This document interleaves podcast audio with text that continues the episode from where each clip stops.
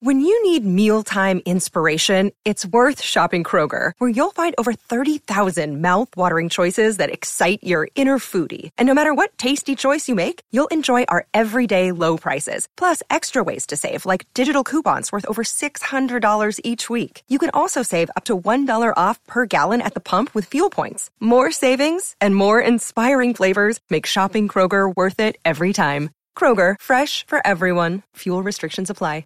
You're listening to a SKOR North podcast right now, and if you're a business owner, so are your customers. In fact, I could be talking about your business right now, telling the tens of thousands of loyal fans about you and sending them to your business. Find out how you can partner with your favorite SKOR North podcast. Visit skornorth.com now and enter keyword partner. Fill out the form, and we'll get in touch with you quickly. Once Phil, Judd, Declan, or others start talking about your company, you'll be amazed at how many fans start showing up. So visit skornorth.com now and enter keyword partner. TCL is a proud sponsor of the SKOR North Studios. Enjoy more of the things you love with TCL.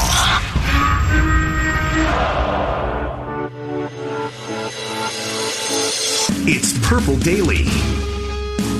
Very excited about what we are able to accomplish tonight. Um, I think we got a receiver that's going to come in and be an immediate impact player for us. Uh, as we got to 25, we had uh, enough names on the board uh, for us to move down to 31 and then still get our player uh, at 31. Uh, that also gives us enough ammunition. So tomorrow there's a lot of depth through this second and third round, and uh, hopefully look forward to manipulating uh, tomorrow up the board, try to go get some more significant players.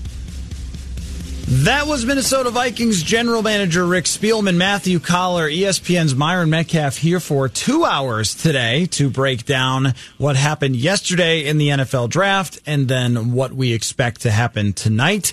Uh, Myron, I would just want to start right away. We'll get all your reactions on everything, I promise you, but I want to start right away as there is more buzz with the Trent Williams trade idea that Washington wants a second round pick, so a pick for tonight. I, I want to start out with what I think is a better idea than the Trent Williams trade. Are you ready for this? I'm ready. Okay. To get a tackle in the second round. There, I did it. I, I've solved, Okay. I got a better idea. I, as Okay. much as I respect Trent Williams and what he's done in the NFL, we are talking about a guy in his 30s with a significant injury history who's going to want a lot of money. That is hard to justify in, rather than using all of this draft capital that you have 1,400 draft picks in the seventh round and sixth round and fifth round.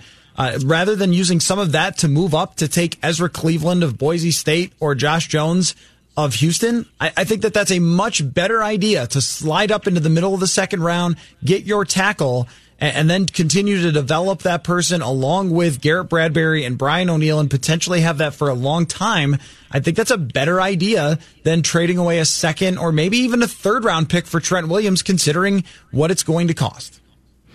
Yeah, I mean, I like that, especially with Ezra Cleveland being available, Josh Jones being available to this point. I think, uh, you know, getting young guys in who have graded pretty high w- would make a lot of sense. I, I will say that the idea of a proven commodity and Trent Williams is still intriguing to me. I understand the injury history and the age and all those things, but like the NFL is on two year cycles now, right? So the idea of a guy coming in making a big impact, uh, if he fortifies that offensive line, and then you get to the end of the next couple years with Kirk Cousins, and kind of have to figure out what what's next. But you've had a lot of success. There's some momentum there. Uh, the idea of bringing in young talent, that's kind of been the Vikings way, and it hasn't always been successful. So I, I think Josh Jones being there, Ezra Cleveland may, maybe being there, uh, certainly those are solid picks. I haven't given up on the Trent Williams potential trade. I, I still think it's something like you have to at least keep it on the table uh, at this point. It's a reasonable idea. You can justify it pretty easily by saying, look, you have a quarterback who holds onto the ball for a very long time and he gets sacked a lot and you need to beef up the offensive line as much as you possibly can. But there is a part of me that thinks about, you know, the, the downside to this type of move is that it blows up entirely in your face because the guy hasn't played football in a really long time. And oh, wait, you signed him to a five year contract extension for $17 million a year. Uh, there's a lot of risk involved, much more in my mind than getting a very solid tackle in the draft in the second round. And yes, that might not work out or it might and be Brian O'Neill. And there's a point to be made about Riley Reiff too, that Riley Reiff is not a great left tackle. He's not what Trent Williams was. He's not David Bakhtiari or, you know, Lane Johnson or Jason Peters or somebody like that. But in terms of his pro football focus grades, where he ranks, he was 26th last year in the NFL out of, I think, 54, 50, out of 60. So he was still a top half offensive tackle. Guys that had similar grades were Andrew Whitworth, who's dropped off a little bit. Orlando Brown from the Ravens is a pretty good player. Taylor yeah. Lewan is a little bit ahead of him. And Brian O'Neill and Reiff were about on the same page. We noticed that Riley Reiff has his problems in part because every time he goes up against an elite rusher like Khalil Mack, he gets toasted, which most people do. Uh, yeah. But but, you know, a, a, major part of where Kirk Cousins got sacked from last year was not on the outside. I think that they had solid tackle play last year, and it was the guards that were uh, in the center that were abominable at times when they played against really good teams. So I, I'm not saying that I've shifted entirely off this idea. I just think if you're taking some of that massive draft stock to just slide up a bit to take a, a guy who's 21 or 22 years old that you can develop behind Riley Reiff for a year and then hand it over to him. Or in the case of Ezra Cleveland, start him at guard, left guard, and then move him out to tackle after next year. I, I like that plan better than locking myself into a, a risky commodity. I, I, think that that philosophy works a, a lot better with a front office and, and, a staff that feels like they have security. Yeah. Where, where yeah. I think that this particular group, I'm not sure how they're viewing things. You know, you land a guy like Justin Jefferson, that's a, a win now kind of guy who already boosts your wide receiving corps. Uh, you know, this is a, a, the kind of team that I think can't really consider 2021. Like 2020 is is it, you know, and I think that's where the the Trent Williams idea might have more momentum uh, behind the scenes, just because you you got to do something now. I, I, don't know, you know, the the thing about what the Packers did in, in getting Jordan Love. The, the challenge there is like Matt LaFleur, fine, if you're going to develop this guy and you think you can, what makes you think you're going to be around? Like considering the way that the NFL has dismissed coaches over the years, you don't know what's going to happen. I just think Rick Spielman, I think Mike Zimmer want to win now, and it's going to be hard to look at a guy like Trent Williams if there's an opportunity to bring him in. And yeah, the time off could be a, a negative thing. It could also be a guy who's been injured recovering. Yeah. Maybe his body yeah. has needed something like this. So I think it has to be on the table. But here's the here's the, the reality. Whether it's that whether you end up with a, a, Josh Jones, you continue to get better and you continue to me to grade pretty high in this draft. Either of those situations would uh, continue that. Yes. So we'll keep an eye on the Trent Williams situation, but I guess I, I've I've slid back a little bit on this with the way that the board played out last night. I thought Josh Jones was going to be a first round pick, and the fact that he wasn't gives you an opportunity to get him. And I even think that Ezra Cleveland might be the fit for the Vikings, considering he is he is big. He's six six and three hundred and eleven pounds, but his combine That's is big. almost exactly like Brian O'Neill. I mean, I mean those two guys next to each other, you'd be hard to tell which one is which, except for Cleveland weighs a little bit more.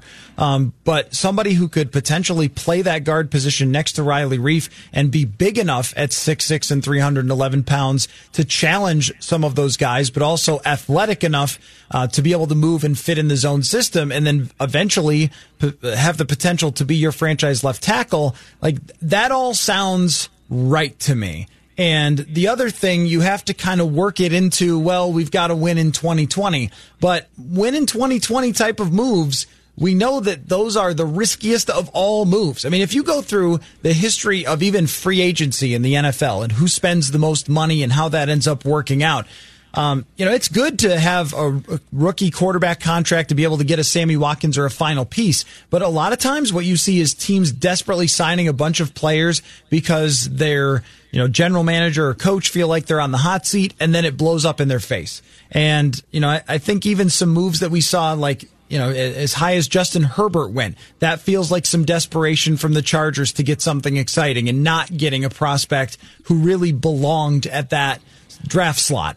Um, that that you know that's what it felt like to me, and the same thing even with them trading up for Kenneth Murray. Like really, a linebacker at this point, you're trading up for him. Uh, okay, um, seemed a little bit on the desperate side, and that's where you make big mistakes. So I, I think you have to kind of get over a lot of humps of logic and ignore a lot of things that could go really wrong with the Trent Williams idea to make it a better plan than getting Ezra Cleveland or Josh Jones. I guess that's how I'm kind of thinking of it. Yeah, but I would, but I guess I would argue that NFL offseason situations, like NFL teams aren't a monolith. I mean, they all have different circumstances that they have to address. And, you know, a, a team banking on 2020 because there was a lot of hype for your team a year ago and maybe you didn't live up to it and you're a younger coach or younger staff and you feel like you've got to prove something. That's one situation. That ain't the Vikings. I mean, this is a team mm-hmm. that, yeah. a group that's had a lot of time to build, uh, a group that has approached the mountaintop. They didn't get there, but they could see it.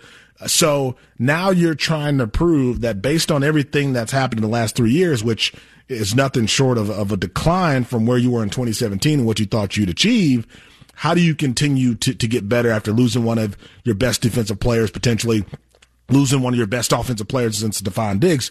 2020 mm-hmm. feels like a situation where you go, you've had a lot of chances to, to build a, a contender. You've had a lot of chances to prove that there can be consistent momentum here. And if 2020 is a letdown, I don't care if you get Trent Williams or Josh Jones or both of them, you're going to have problems if you're trying to keep your job. So I think you can't compare Minnesota and their 2020 situation to just any other team in the league because this feels to me like the end of a pretty long race. Mm-hmm. And you're sitting there going, how are you going to finish? You're going to sprint to the end. You're going to jog. You're going to get out of the race. How are you going to finish this thing? And that to me is why a Trent Williams for folks in that position who feel like our only way to win against good teams in 2020 is by making sure that the guy behind that offensive line is protected and has enough time to do what he does best.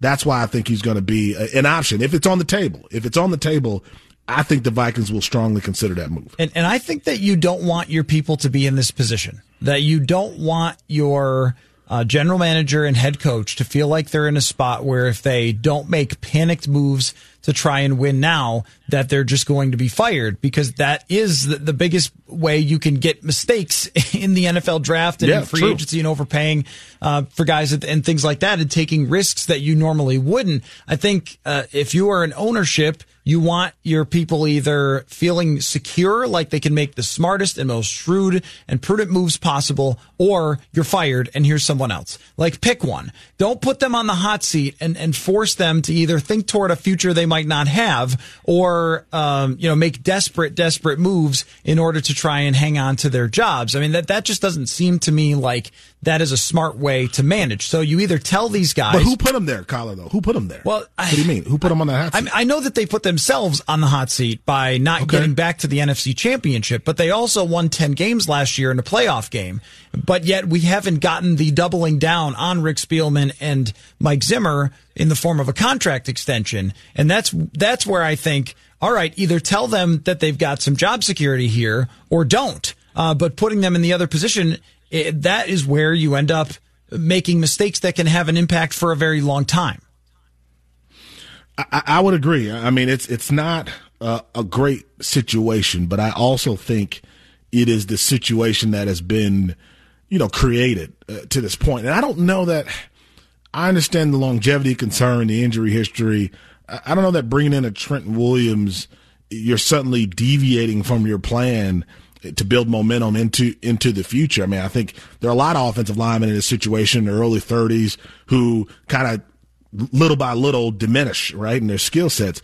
But I think having a Justin Jefferson, having you know, depending on how how long uh, Kirk Cousins is around, like you've got a lot of younger pieces where you can get this thing rolling for a number of years. I just think this is a group that feels like you know what? Yes, we get to the playoffs, to beat the Saints the NFC is kind of retooled here. A lot of things could happen. Let's go after it because we don't know what's what's coming. And it, it's not 100%. It's not an ideal situation. I'm with you there. But in that scenario, I don't see any team or any coach or any leader going, doesn't matter. It's not an ideal situation. let's help this team in the future because that's what's most important. That's what you would do, right? But you're not in that situation because you want to keep your job. And that to me is why if a guy like Trent Williams, who at his best, right? At his best, this guy's really, really good, right? You yep. know the injuries, you know all the other challenges he's had, you know, hasn't played football in a long time. But if you get that Trent Williams, like the dude he's capable of being, that guy changes the culture of your team potentially, just considering his skill set. So I just think the situation they're in is just something that you'll have to consider. Not that Josh Jones or Ezra Cleveland aren't great options, great young options, but they're both number two to me uh, compared to a Trent Williams getting him to Minneapolis. You know, the last time Trent Williams played 16 games, you know when that was? I bet it was four or five years ago or something. 2013 was the last time he played. Now he played 15 in 2014, but that is the last time that Trent Williams has played an entire season was in 2013. And, uh, you know, that, that's my, my point here to go along with this too, that Field Yates of ESPN tweeted out the offensive lineman in terms of average money per year. Uh, after Laremy Tunsil just became the highest paid uh, tackle in the NFL at $22 million per year. Lane Johnson at 18, Anthony Castonzo at 16 and a half, Trent Brown 16 and a half, Taylor Lewan 16, Nate Solder 15 and a half. Like it is not just um, having to sign him to an extension; it's having to sign him to a very expensive extension. A lot of money. Right. So you, a lot of money. you have to have that in place before you even trade with uh, Washington, which is a part of a potential holdup here, um, because he's probably not going to play on the contract that he currently has. So you have to sign him to an extension that is going to be in terms of average value in the range of a top five. Like Trent Williams is not saying, no, it's okay that Nate Solder is paid higher than me. like, no way. Yeah. He's yeah. going to, he's going to want to be in that range. And that's where it just is hard to call a smart move. Like, is it a move that has the potential to work out really well for you? Of course. But it goes under the category of walking a tightrope where if you slip off the side of that tightrope and he plays six games for you and isn't that great, then you have spent a huge amount of your cap space and put yourself in a tremendously bad situation where the odds of drafting Ezra Cleveland who is a great athlete like Brian O'Neill, and he's got he's got kind of a high floor that even if it doesn't work out, he could still be a decent player. Like like that is it's it's more safe. The higher ceiling is certainly with Trent Williams, but the risk is very very serious. Um, so I think that trading up today is an option to get someone like Ezra Cleveland rather than yep. taking this route. Because if I'm if I'm Rick Spielman, I know that my job is probably in jeopardy, but I think I just have to keep doing my job the way I'm going to do it. So like last night, they didn't trade up to try and get Jerry Jeudy, or they didn't trade up and spend a bunch of their draft capital. And I think that that was an advisable and good move. They stayed patient. They traded down and it played out tremendously well for them. They did not come across as panicked last night, Myron it's difficult to come across as panicked when you have five, you know, first round legit receivers with a high grade. You yep, know, I think, yep. I think to me, the circumstances put them in a really good position. And, and, then you get a really good cornerback in a group of, you know, good cornerbacks. To me, round two is actually the real test, if you ask me. I mean, that to me is where, okay, what's their philosophy and focus? How desperate are they to get offensive tackle? Uh, you know, are they going to try to fortify the defensive line? I think, everything you're saying about Trent Williams, I understand, especially the financial component. And, and, right now, you know, you're, you're like a guy who's in an office and you're looking at the budget and you're going, okay, this is good. This isn't good. That's good. This isn't good. Like those concepts and philosophies work in a vacuum. But there are emotions attached to this thing that you can't mm-hmm. deny. Yep. And, and I think the idea of, you know, we have a chance to take this 10 win team that got to the playoffs, beat the Saints on the road, to bring in one of the better offensive linemen in the entire league and to get better now. Emotionally, that's a difficult thing for leaders to resist, mm-hmm. uh, especially when that's the one area, one of the most important areas on the field, but that's the one area where you're like, we just haven't been consistent ever. Like we just haven't felt comfortable during this entire tenure in like a stretch, a two or three year stretch at that position. So I think it'll be, I think it'll be appealing. And you're right. You could sign Trent Williams, pay him a bunch of money and you go, man, what the heck was that for? Why'd you give that guy that much money? It wasn't worth it. But you could also draft Ezra Cleveland or Josh Jones and go, we had a chance to get a veteran offensive lineman, and now Kirk Cousins is taking more sacks. The offense isn't as good. So, like, you could play in both worlds of extremes. The truth is probably somewhere in the middle. either way, when that season starts, whenever that is, you want to know that your offensive line is better and hopefully significantly better. Josh Jones, Ezra Cleveland, maybe that is what does that. Maybe those are the pieces who give you what you want. But I think Trent Williams, although there are a lot of risk, you don't have any questions about whether or not you're going to get better and significantly better if you add a guy like that. Yeah, so th- I think there will be opportunities to trade up and take a tackle today, uh, and there will be opportunities still on the table to trade for Trent Williams. But if I'm the Vikings, I'm not doing it for a second round pick.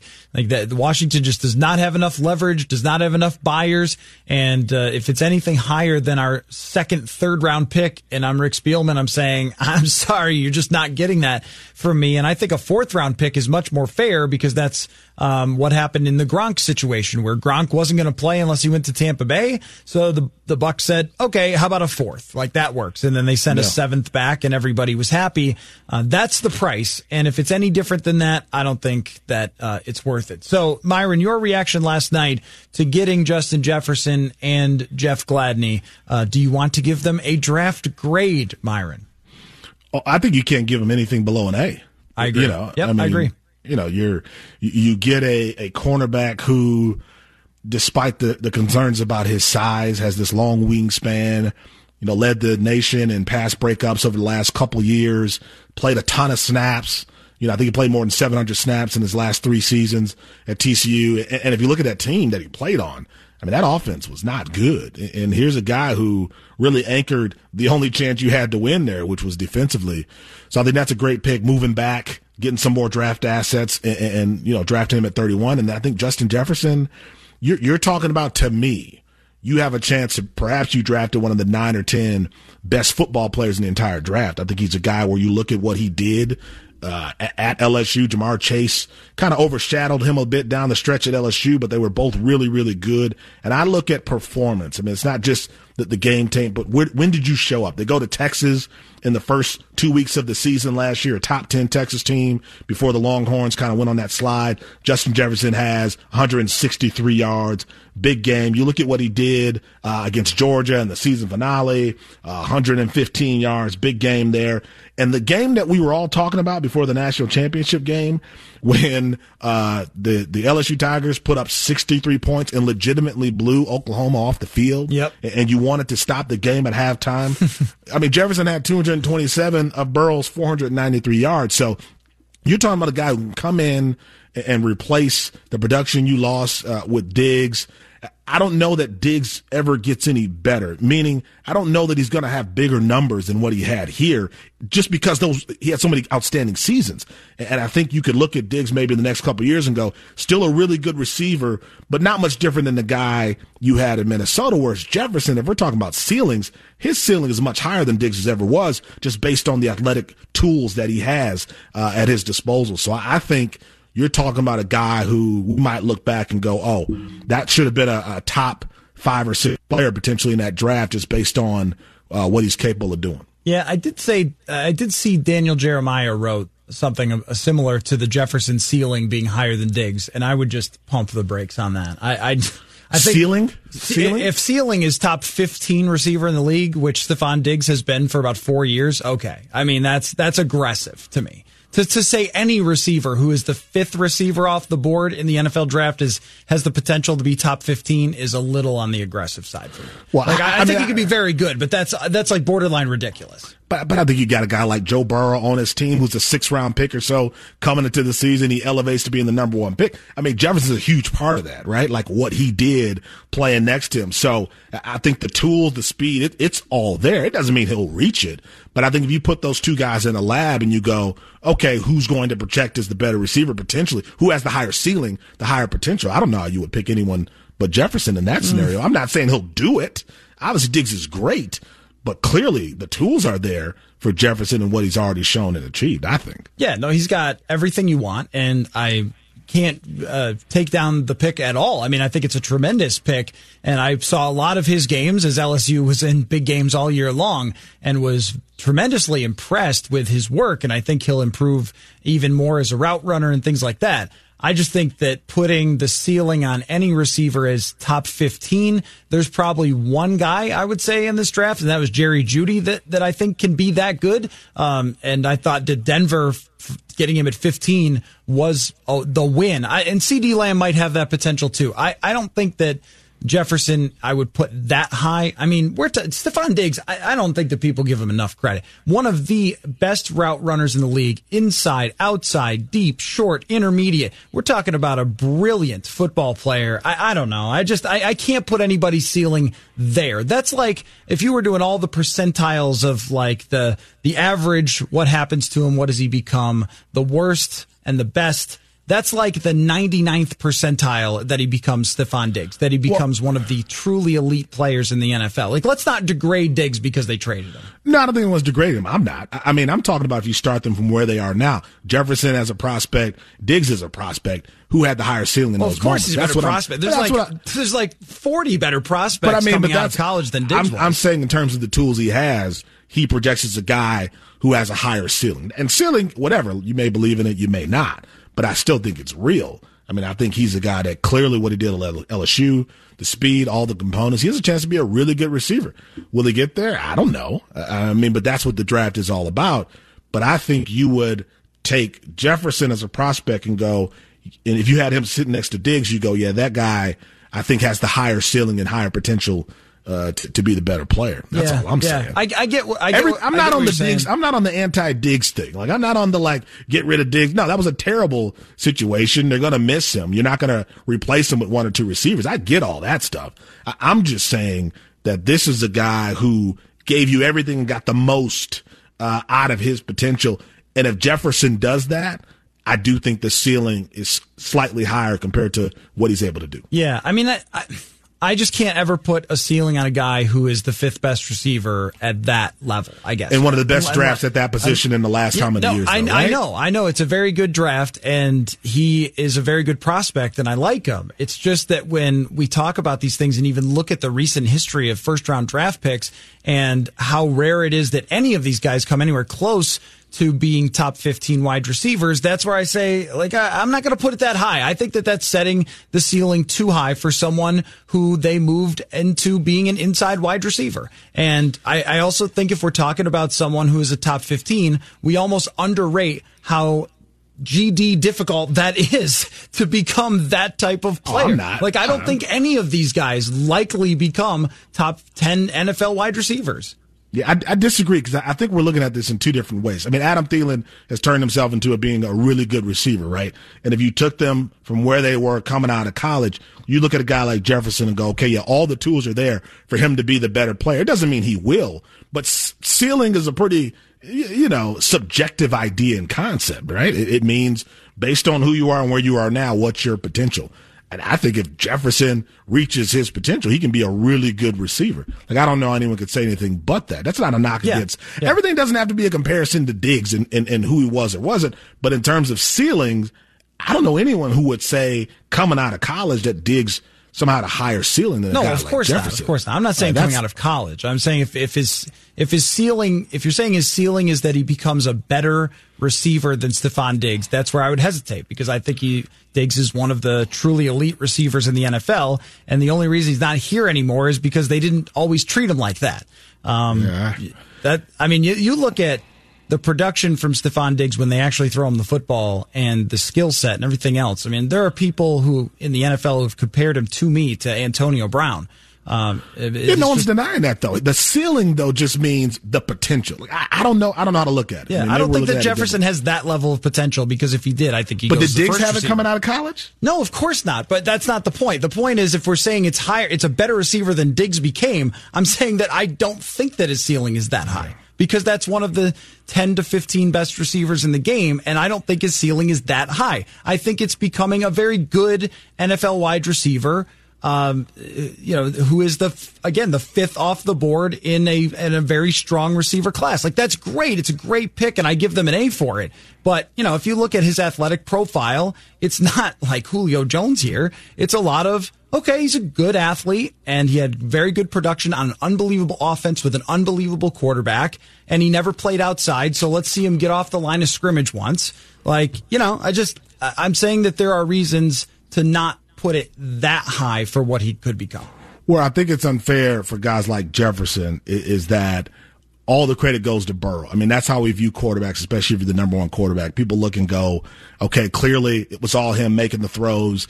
That's the reason that LSU was LSU. And I think that's unfair. I mean, Jefferson, Ja'Marr Chase, all the other talent they had around him was a big component there in terms of Joe Burrow emerging as this elite quarterback. I mean, Jefferson was a huge part of that. And I think that matters. I mean, I think he has star potential. Uh, and I think in a class with a lot of really good receivers, I think it was hard clearly for teams to decide who were the, who was the best of the five or six at the top of the board. Uh, clearly, guys went ahead of him ahead of him who were graded lower. So I don't know potential. I don't think that's a big deal to say the ceiling. If it all comes together, he could be a really really good receiver, and I think he has a higher ceiling than Diggs ever had. Matthew Coller, ESPN's Myron Medcalf here. Uh, over the last few days, we've been announcing the Draft 1K giveaway, and we have a winner. I'm told that 60 people picked Justin Jefferson, so congratulations to all of you, and I'm sorry to 59 of you that you were not selected randomly.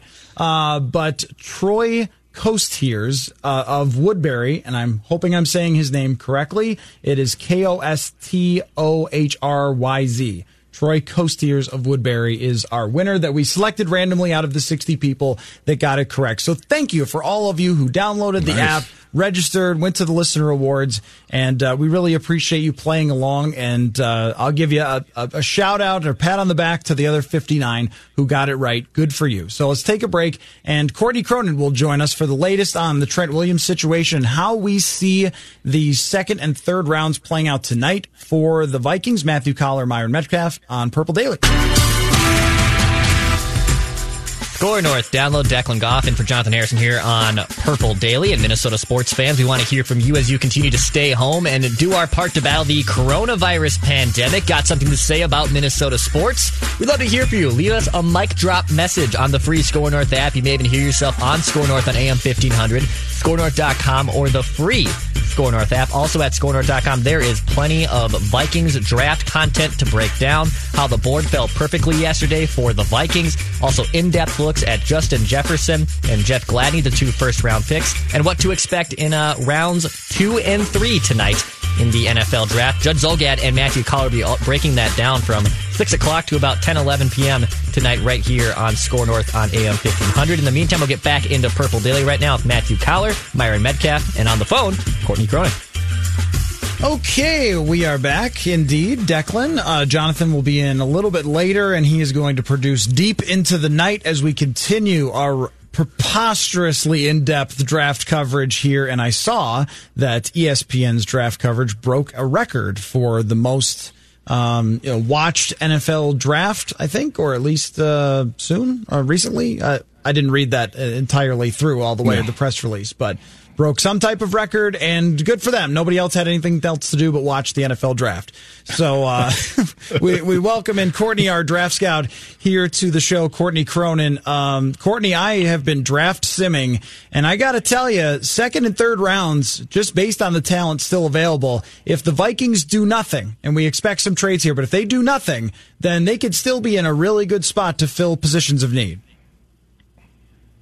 Yeah, I mean, they've got 12 picks to spend over today and tomorrow. I pray that they do something because I don't, none of us need 12 draft pick conference calls over Zoom. I'm being selfish here.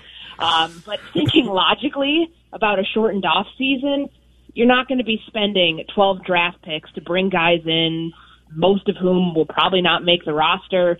Uh, you want to take your chances to get a higher draft pick, get somebody in who has a better shot of contributing early on because you still have several positions of need that they need to continue to address throughout day two and then day three. So they're in good position. I mean, Miami is the only other team. I think they're tied with Miami now with, for the most draft picks uh, with 14, and they've got 12 over the next few days, and there's three and a half, four hours until the draft now. So we shall see if they have any movement on the Trent Williams front before they even get to round two. What are the chances you think they, you know, make the move for Trent Williams uh, if that's available to them? Uh, you know, I mean, it, it sounds like Washington's just trying to play hardball. Like it's a bad beat in poker. You have a bad hand. You know that you don't have the leverage here, even though they think they do, uh, and they don't want to budge. I mean, the alleged asking price that's out there. I mean, we had heard for a while that they didn't want to take anything less than a second round pick. Well, if they're asking for a third and a fourth, that's second round value and that's way too high. I don't think the Vikings would do that, and I think they tell them to go kick rocks, and then they'd use some of their draft capital to trade up and get one of the top tackles that's still available. I mean, we're talking about a player, Myron, that's 31 years old and has not played a full season since 2013. I mean, he's had injury concerns.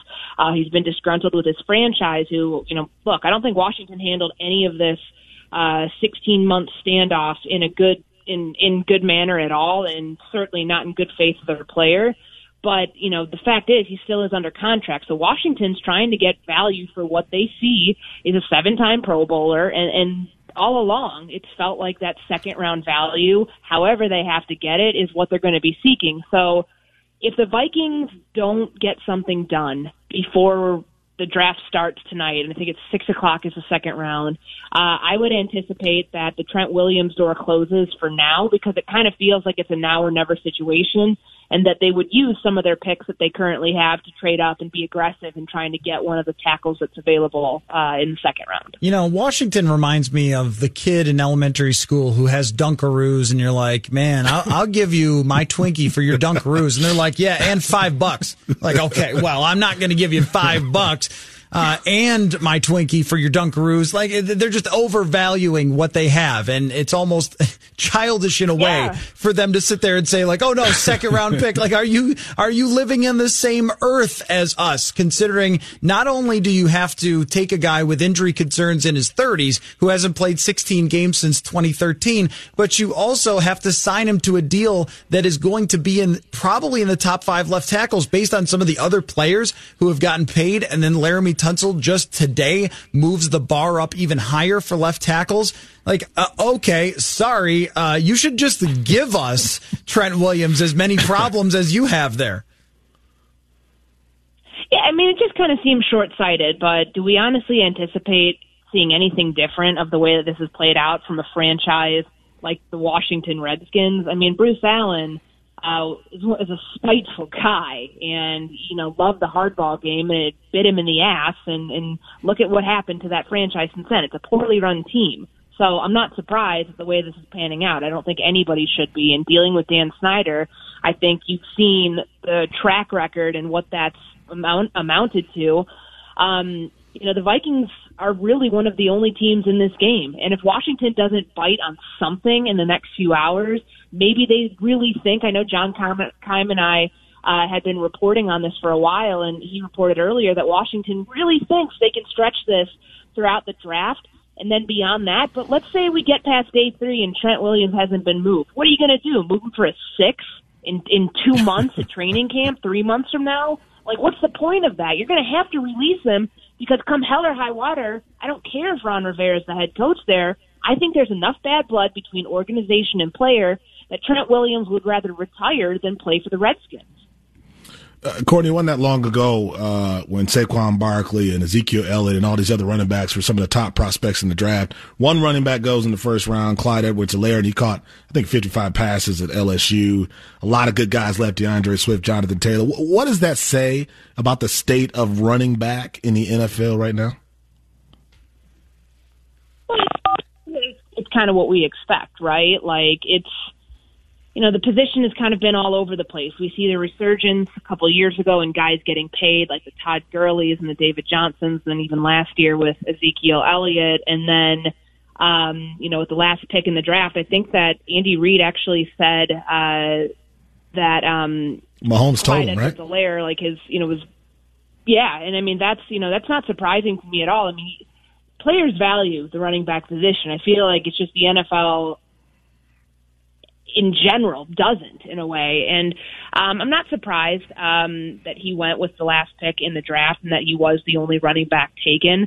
This is what we see, though. I mean, I, I don't think anybody anticipated that there'd be more than one running back taken in the first round last night because this is where the this is the way the league's trending. It's a passing league, um, and yeah, he's good at catching balls out of the backfield and on angle routes. I mean, we saw him do that at LSU for a national championship offense, but positional value wise, I don't think anybody should be shocked to see that running backs are getting pushed further down the board in the first round. And there's a whole host of them that are really talented that are going to be available starting out in the second round tonight. But I wouldn't be surprised to see that get pushed down even further because think about how many receivers are a part of this class that are still on the board. Yeah. Still a bunch of offensive tackles and cornerbacks that all had day two grades that are still going to be available there in the high 30s. So if you don't see someone like a Cam Akers uh, or a D'Andre Swift taken until the middle of the second round, don't be surprised. So let's talk about the Vikings tonight and what their plan should be. They have so many day three picks that trading up, which is normally not the most advisable thing in the world for value, all of a sudden becomes a pretty good idea if you can do it. I mean, if you can sweeten the pot with fifth and sixth round picks to move from 58 up to get someone like Ezra Cleveland, uh, then that's a good idea. But I also think even if they stand pat, Courtney, you can almost just go best player available at the back of the second round and end up with potentially a tackle, a, an interior offensive lineman, an interior defensive lineman. If you, if you drafted another corner, let's say Jaylon Johnson falls, if you drafted another corner, is anybody going to be upset with that when you currently really don't have any other than, you know, Jeff Gladney, Mike Hughes, and, and Holton Hill. Like, I, I, think that their options are still here in day two, uh, all over the board. Yeah, I mean, I like your pick with, um, you know, going like defensive interior at some point, maybe either at 58 or 89. I still think, given this edge rusher class, um, that you could probably wait until the fourth round, like early tomorrow morning, to address that position. But guard, third round is when the guards are going to start coming off the board. Eventually, you're going to have to get some safety depth in there. Maybe that's a third round pick.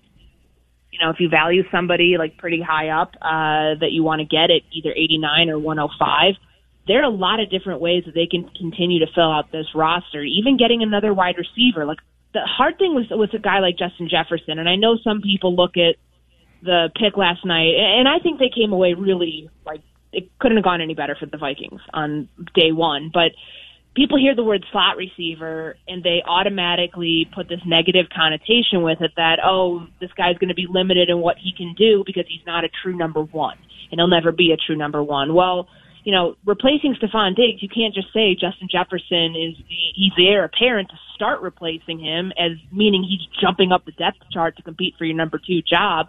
But you can't replace all that Stefon Diggs brought in one player, which is why we've talked about at length all the different ways that they can utilize tight ends in the passing game and maybe drafting somebody for traits uh, that you really like and how they fit in your offense. That's a day two priority.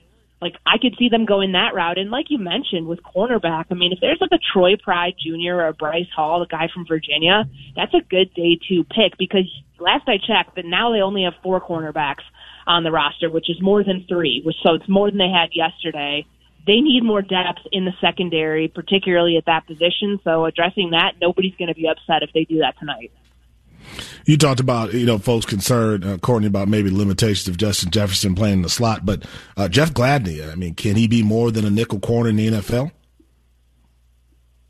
Yeah, I mean, I think so. He's got he's he's short on paper. He's like five ten, like one ninety. So if he wants to go up against the Michael Thomases of the world, he's probably got to add a little bit uh, of bulk onto his frame. But even Rick Spielman mentioned this last night, like his arm length and wingspan allows him to, you know, effectively play bigger than he is. And I think that helped that, you know, when he was at TCU and we spoke with his coach, Gary Patterson, this morning, um, you would have thought he was talking about Deion Sanders, the way how glowingly he talked about Jeff Gladney and all that he brought to the table. But you know, he challenged him by letting him shadow somebody, you know, the, the other, the other, uh, their opponent's number one receiver, whether that's one of those massive six four to six six guys that Baylor just seems to have every single freaking year play for them, or if it's CeeDee Lamb at Oklahoma. I mean, the Big 12 has a lot of really good receivers, a lot of speedy receivers, a lot of receivers who pose very physical threats uh, to, to to defenses and can take the top off defenses. So he's had a mix of receivers he's had to go against, which I think will help him, whether he has to play in the slot and kind of direct traffic there and have to be communicating with safeties, or if they slot him in outside. But, you know, he projects as a nickel because of the size and the physicality and, and the traits that he brings uh, with his skill set. But Mike Zimmer kind of hinted that that might not happen right away just because of the shortened off season. It's a very hard position to play. And unless your name's Mike Hughes, nobody's re- like, I've never heard Mike Zimmer talk about a rookie cornerback as glowingly as he did Hughes in that 2018 season. And, and you'll remember Hughes played a little bit in that nickel spot before he got hurt because Mackensie Alexander was hurt. So, that could be Hughes' role this year. It could be Gladney's role this year. But I think that he gives them options and flexibility. Like maybe you try him inside, maybe it's a better fit outside, and then that'll allow you to move Holton Hill and Mike Hughes where you best see fit. All right, Courtney, we will check in with you tonight. It'll be me and Zulgad hosting the draft coverage for rounds two and three. So Oh, we will boy. get your takeaways when anything and everything happens. So until then, uh, get to grinding some tape and prepare yourself. I I need to know what is Zulgad doing right now. Does anybody have tabs on? He's him? napping. Yeah, you don't want to know. Okay, tell him to call me. Yeah. He literally said he's taking a nap. Okay, all right. You need to inform your Zulgad uh, to what he needs to know for draft night. So, Courtney, thanks for uh, for popping on. Thank you, guys. Yep. Um, Courtney will be a part of our coverage later tonight. She'll check in uh, when they make some picks or some trades or they get Trent Williams or whatever it might be. All right, Myron, you want to do some winners and losers? Come on, it's draft time. I'm with it. Winners and losers. Jack us up I'm some with it. NFL music. All right, winners and losers. I'll tell you my first winner of draft night. The Miami Dolphins, who now all of a sudden are smart at football. I like what? Yeah, I, the whole time they smoke screen the bleep out of everybody. Like they are the smoke screen wizards. They they have all these guys who are the most dialed in reporters just chasing their tails for weeks, and then they just went, no, no, we're picking Tua. Uh, so they take uh, the best quarterback they possibly could, a guy who is head and shoulders, in my mind, above Justin Herbert. They didn't make that mistake. They got a tackle to help him, and then another cornerback to go along with signing Byron Jones this offseason. Good job, Miami Dolphins. I like that as well. I mean, Tua, clearly. You got to go with him at number five. Uh, smart move. Uh, everyone didn't make smart moves last night, but I think the Dolphins certainly uh, got a guy who could evolve into a great player. My my winner early in the draft has to be the Denver Broncos, man. Jerry Jeudy at 15, uh, putting him with Drew Lock, second year guy. Obviously, they have some other talent around the ball. I mean, you look at the Denver team that came to Minnesota and had a pretty good game. I mean, with Drew early on, and you know, you're adding a guy who uh, a lot of people think is the best receiver in this draft, one of the best players uh, in this draft. So I, I think getting him at 15 after, for whatever reason, the Las Vegas Raiders, that sounds so weird to me to say, uh, pick Henry Ruggs uh, from uh, Alabama. I think that is, to me, uh, a winner if you're Denver. Yes, uh, if we're talking about a guy that does have the top ceiling of anybody in the draft, I think it is Jerry Jeudy. What a dominant player at Alabama, and uh, for him to end up there at 15, shocking. And I'll go with another draft winner, similar situation because Ruggs was the first receiver. Uh, everybody else had a great shot at getting somebody good, and CeeDee Lamb was just ridiculous at Oklahoma. Yeah. 20 yards a catch. He breaks tackles. He goes up and gets it. He's open all the time.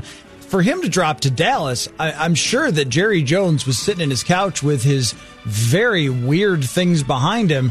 Uh, Very were- weird. I don't know what those are. Like, are they mirrors? Are they just like sculptures? Are they part of the wall or are they not part of the know. wall? I don't know. Um, but a very expensive couch for someone's basement. he had to be absolutely thrilled. Now you have Amari Cooper, Michael Gallup, and CeeDee Lamb as your wide receivers, uh, trying to convince Dak to stay, maybe?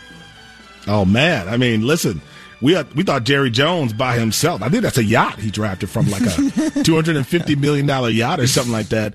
That he'd be the guy to make the biggest mistake, and he did uh, what you wanted, getting CeeDee Lamb. I think that's a that's a tremendous pick.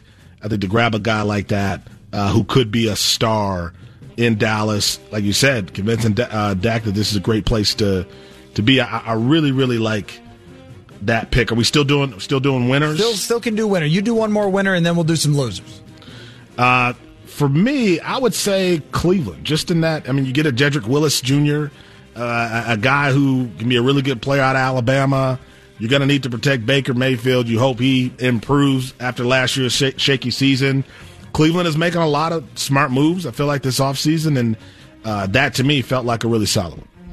That's a, a very good pick. Um, let's see. One more winner here. Well, I if Tampa Bay hadn't moved up, I might have given them a win. But you know, like they still had to spend something to even move up to get a tackle. Where you go, ah, I don't know. But I Yeah. mean, that, helping out Tom Brady is, is certainly one.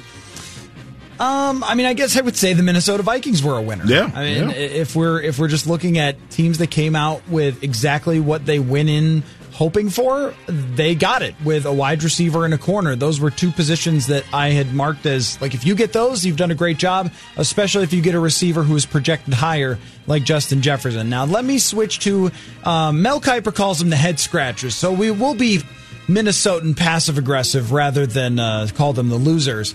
The Yeah. head scratcher of the night is certainly the Las Vegas Raiders with Damon Arnette. Now, Henry Ruggs I can get because you're the Raiders and like whatever, man. It's tradition to just draft the fastest guy.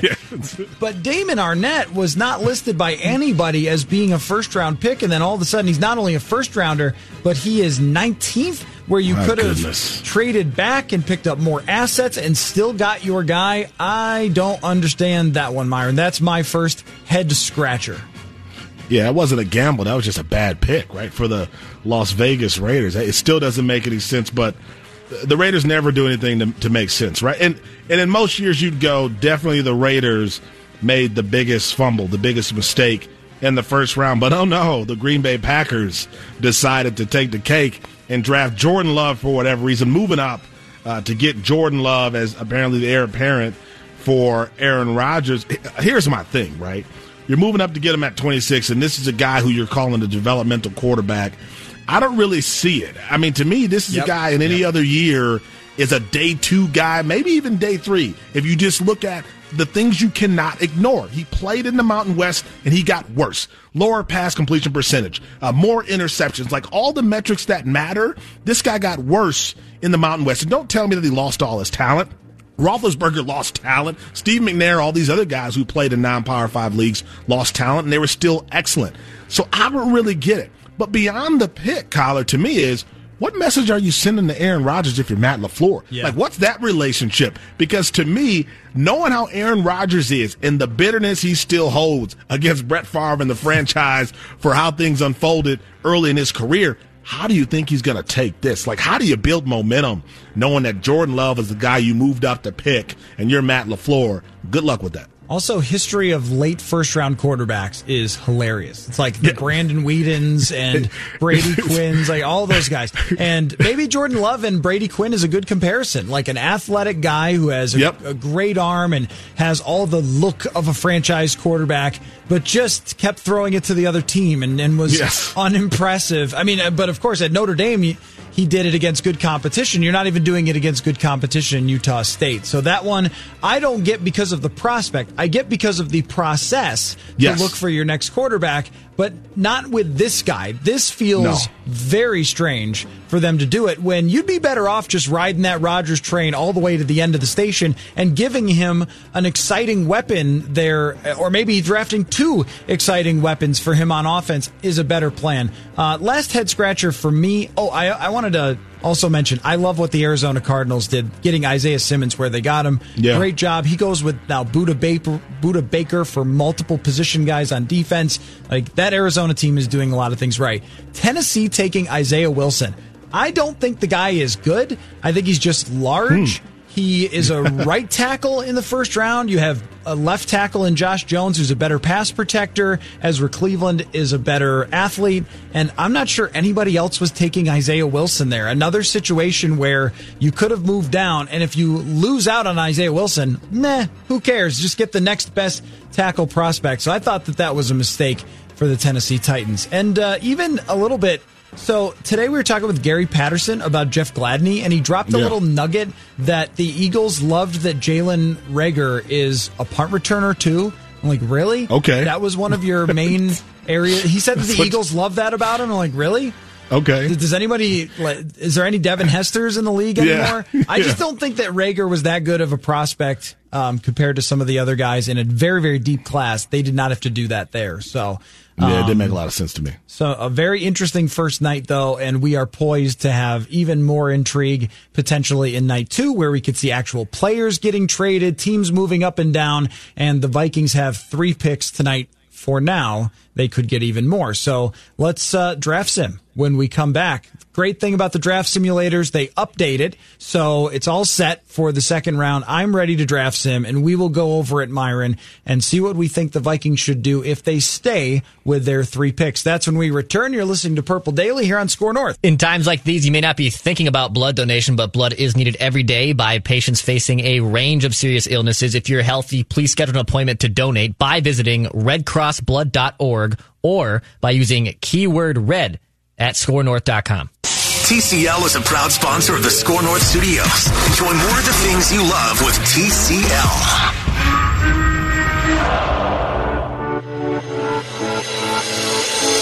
It's Purple Daily. With the 22nd pick in the 2020 draft, the Minnesota Vikings select Justin Jefferson, wide receiver, LSU. With the 31st pick in the 2020 NFL draft, the Minnesota Vikings select Jeff Gladney, defensive back, TCU. All right, we are back here on Purple Daily. Matthew Coller and ESPN's Myron Medcalf. Another reminder that tonight it'll be myself and Judd Zulgad starting at six, not seven like last night, and really like seven twenty-five. And uh, yeah, I was one of the people, Myron, who was going, "Come on." Let's go with this thing like 20 minutes in.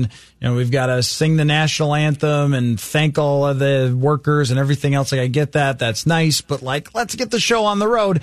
And, uh, so tonight, usually the second round gets going much quicker and we are off and running right at six o'clock following Mackie and Judd with Rami. So I am currently on fanspeak.com. You can use PFF. You can use the draft network. There's lots of different ways to do it. I'm just using this one for now and I am draft simming. Now, okay. if it's up to you, Myron, what is my goal as names are coming off the second round? If I'm the Vikings, do I have a spot in mind where I'm going, I'll trade up if, or am I just remaining patient and planning on taking my picks? I just never thought we'd see Xavier McKinney still alive. Yeah. And yeah. obviously, you know, I don't know.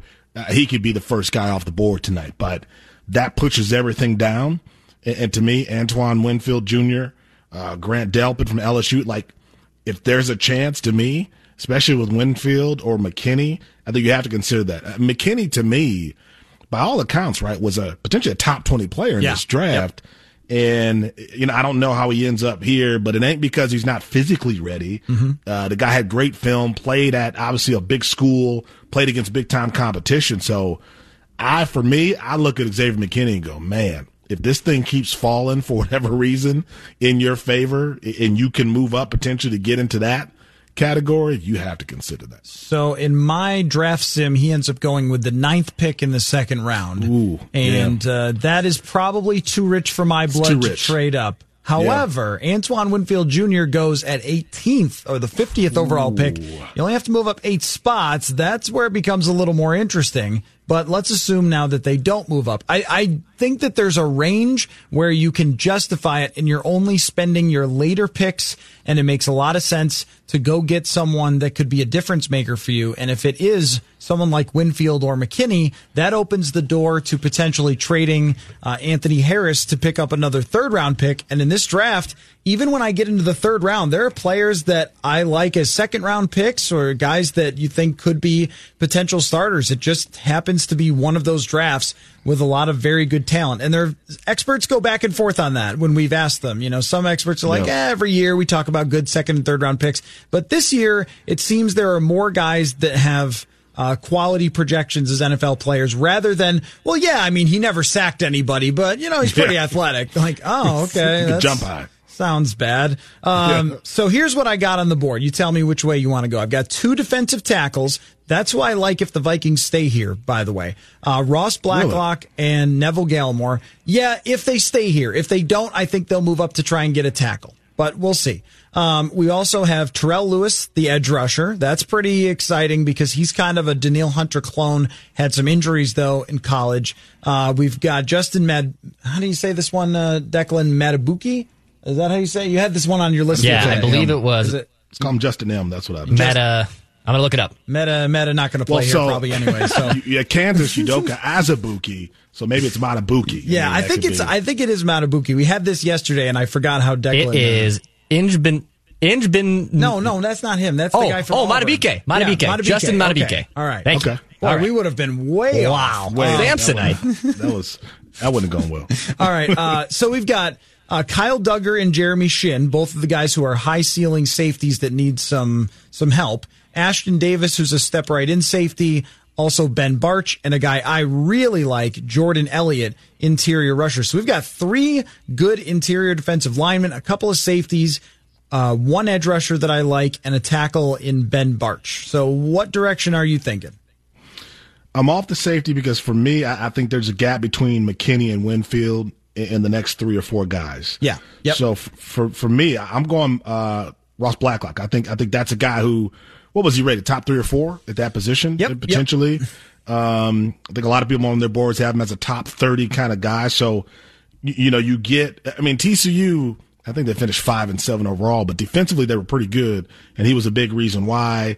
Big 6'3, 290 pound guy. And, you know, as much as we talked about Jefferson and what he did coming to the draft, the concern and the need, like sheer numbers, along with talent, was on defense. So I'd like that pick. To me, that's where I would go. Yeah, this is uh, kind of like your Sharrif Floyd type of pick, where it's somebody who, yeah, I, I know I've seen as high as a 20 on big boards from, from Yeah. different people because they love his athletic ceiling and his production was okay, but they believe that it could be higher. And even again, talking to Gary Patterson this morning, he mentioned that he thought that Blacklock should have stayed one more year to make sure that he was a first round pick. But that kind of tells you that he's someone who hasn't reached his ceiling yet, but you could put with Andre Patterson and Mike Zimmer and develop him into being a very good interior defensive lineman. And maybe he contributes in year one. So I like that pick. I'll go with Ross Blacklock there as well.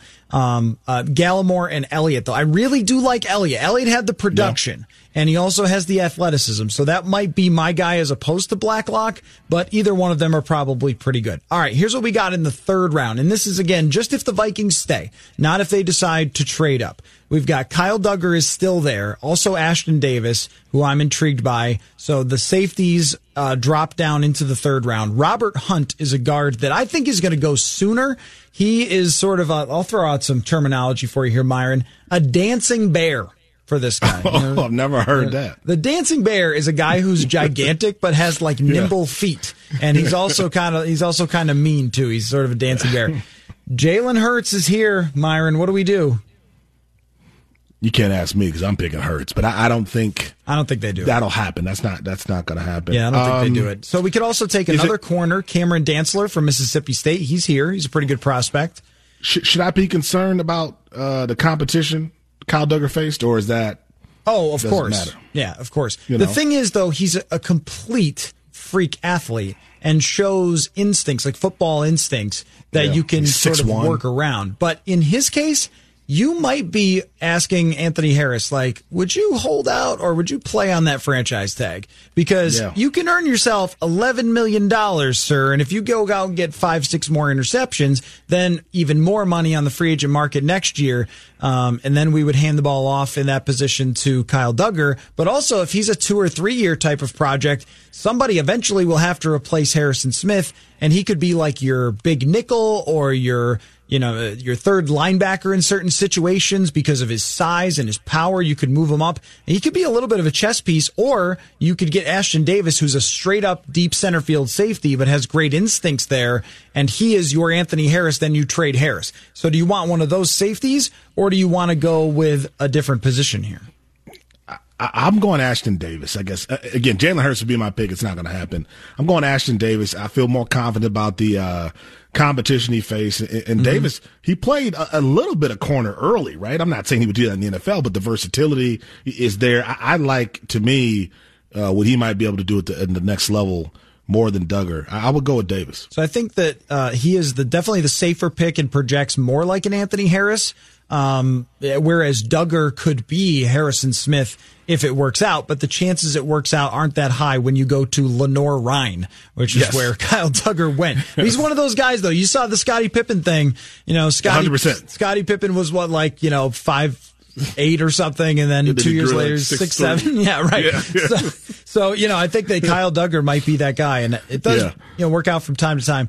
If Robert Hunt is on the board, he's my pick. Uh, but we'll go with Hmm. Ashtyn Davis here. I think Hunt can be. A, I, I watched a couple of games of his at somebody's suggestion. like this guy is is massive but light on his feet. He's he's played tackle in college, Yeah. but looks like more of a guard. Uh, and uh, they still have major issues at guard. But let's take Ashtyn Davis, and then we just traded Anthony Harris more likely than not. So let's say you pick up another potential third. Uh, a few selections later, a lot of the same guys still on the board. Um, you could take, boy, Jalen Hurts is still here, and I don't know if he actually gets here. Um, let's see, Dugger just went off the board. So now you're looking at, you know, guys who are farther down that a lot of fans probably don't know, and even some that I don't know. Um, but you have somebody like, uh, Netane Muti is a guard from Fresno State that PFF really likes, but most other people don't have quite as high. Or there's or there's the option to get another corner here, and then you've just thrilled Mike Zimmer with three defensive players. You've got Jake Fromm is still here. Uh, you could pick someone like Hunter Bryant, who's a tight end. Um, eventually, Kyle Rudolph is not going to be a Minnesota Viking, um, so you could go in that direction. Well, Is where do we Ben Bartch still here? there? Is Ben Bartch still there? Uh, ben Bartch unfortunately was taken, so he is off the board here. And this is this would be the fail of this particular draft sim is that you know you don't really come away with a great offensive lineman. If we take uh, Netane Muti, we've got a chance. I think at this position you have to take him, but there's also a guy who's intriguing to me, Alex Highsmith, who is an edge rusher from Charlotte. So, you know, they don't have an edge rusher in this scenario either. This is why I think today is the day for the Vikings to trade back in and try to get several third round picks or move back into the second to get several second round picks because it just feels like we are going to be unfulfilled by Yeah. the end of this, right? It, it, it does feel like, and that's why the thing with Jalen Hurts is, is this, right? It just feels like such a safe pick to me. Like if you're Minnesota and you have that guy behind Kirk Cousins, he's not going to be a problem. Yep. He's only going to be a great guy to like. The, you get better just by drafting him, Yep. no matter what he does in the NFL. And I think in the third round, if he's there for a guy with his pedigree, I think you have to really consider that. Yep. Um, you know, even if it's nothing more than okay, worst case scenario, Kirk gets hurt or something like that, you can bring in a guy who is showing a lot of you know toughness and poise. I, I just think I'm not a big character guy, you know, when it comes to the draft. I mean, I am in terms of like if you've got like you know you've been on Dateline or something and done some terrible stuff. Yeah, we should talk about that. But just in terms of it's hard to measure character with a bunch of 20, 21, and 22 year olds, right? Uh, but I think Jalen Hurts is just one of those guys where you go, okay, does he come in and just kind of become that likable guy that everybody kind of roots for and gravitates to in that locker room? I think he, he could be. And they haven't had that collar since Teddy, right? I mean, they haven't had Yeah. that sort of guy that everyone kind of rallied around and w- was sort of the focus of that locker room. And I think Jalen could be that, man. I, I would have to consider Okay, Jalen. well let's let's do it here and just see how this looks. Like how we would grade our total draft sim if this was the haul for today and they only end up with 3 picks. Only. Uh so if their draft was Justin Jefferson, Jeff Gladney, Ross Blacklock, Ashtyn Davis, Jalen Hurts, where would we grade them? Still sounds like an A to me. Do we give it an A because we did it? yeah, yeah, I've had bad draft sims. I'm going like, oh man, that's not good. So I, I did a draft sim where I picked Gladney and traded down was my final seventh round draft sim, and I was still getting killed for it on you know Twitter. So you know that's that's how it goes. I think that this would be probably a solid a solid B for me because the one of the major needs that you went into the draft with is offensive line, and if you end up getting through the third line, uh, third round with zero offensive linemen, I can't give you an A when you still have no guards and Riley Reiff at left tackle. Yeah. I, I can't, I can't like pat you on the back too hard, but if you are trading in this case Anthony Harris to make cap space for Trent Williams, then you know the formula gets a, a little bit different. Um, so Yeah. you know I, I think there there there are so many options here that you can get it right in many different ways for the Vikings tonight. Yeah, I think for me, the the A minus potential comes in with uh, Blacklock in terms of just like where he's rated on a lot of boards. Uh, you could call him potentially a steal. I think Ashtyn Davis, you know, is right there with the other safeties who might be available. Um, the problem I feel like with offensive line, correct me if I'm wrong, is the guys you would really want, Ezra Cleveland, maybe Josh Jones, they're gone, right? Unless you potentially move up. So it wouldn't be necessarily them passing over the top two remaining guys at tackle. It'd be they're off the board, and then you go, okay, how far down do we want to go uh, to to draft at that position? So I think that'll be the the question there. How does the board? I mean, everything's going to be how the board shakes out, but I think especially at offensive lineman, it's going to be interesting to see how that unfolds here uh, tonight. Well, let me ask you a question as it pertains to the Jordan Love decision that the uh, Packers made, because Jalen Hurts would be a similar type of decision for the Vikings. Neither one of those players is playing right away. Um, my, I guess my question is how far out or how far down the road should you be looking to draft a quarterback? I mean, a lot yeah. of teams wait until there's no other option. The Miami Dolphins, like, well, you know, Josh Rosen didn't work out. We've got Fitzmagic, and we really have no one. So we draft a quarterback. Um, but the Packers here, I mean, they might be looking three years out with Jordan Love. I could see Aaron Rodgers continuing to play and continuing to play, and, and maybe there becomes a situation where it's so uncomfortable that he just wants to leave after this year or something like that. Um, but you know, it could be two to three years. And I don't think philosophically speaking, it's a bad idea to look that far down the road. Um, but I guess it does all circle back to our conversation about would the Vikings do it because of the position that their general manager and head coach are in. Yeah, I mean, to, to me, Jordan Love, Jalen Hurts are just you know different scenarios in that. Um, yes, Jordan Love could be behind Aaron Rodgers for, for three years, much like Aaron Rodgers was behind Brett Favre, you know?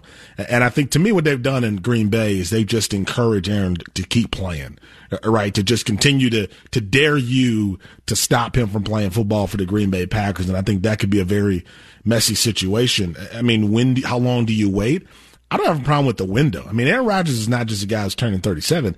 He's a guy who sometimes runs around like he's still 22 in his mind, mm-hmm. you know, and doesn't necessarily protect himself the way you want a guy in his late 30s to, to do that. But I just don't think Jordan Love is the answer. I don't think he's a first round grade.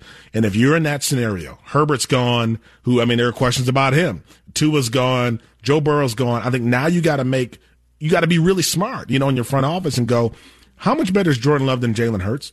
Like, how much of a player are we getting compared to a guy that we might select in the third round, or even a Jake Fromm, let's say in the second round? Like, is he far and away above those guys? And I don't think anyone can say that he he certainly is. So uh, I'm fine with the window.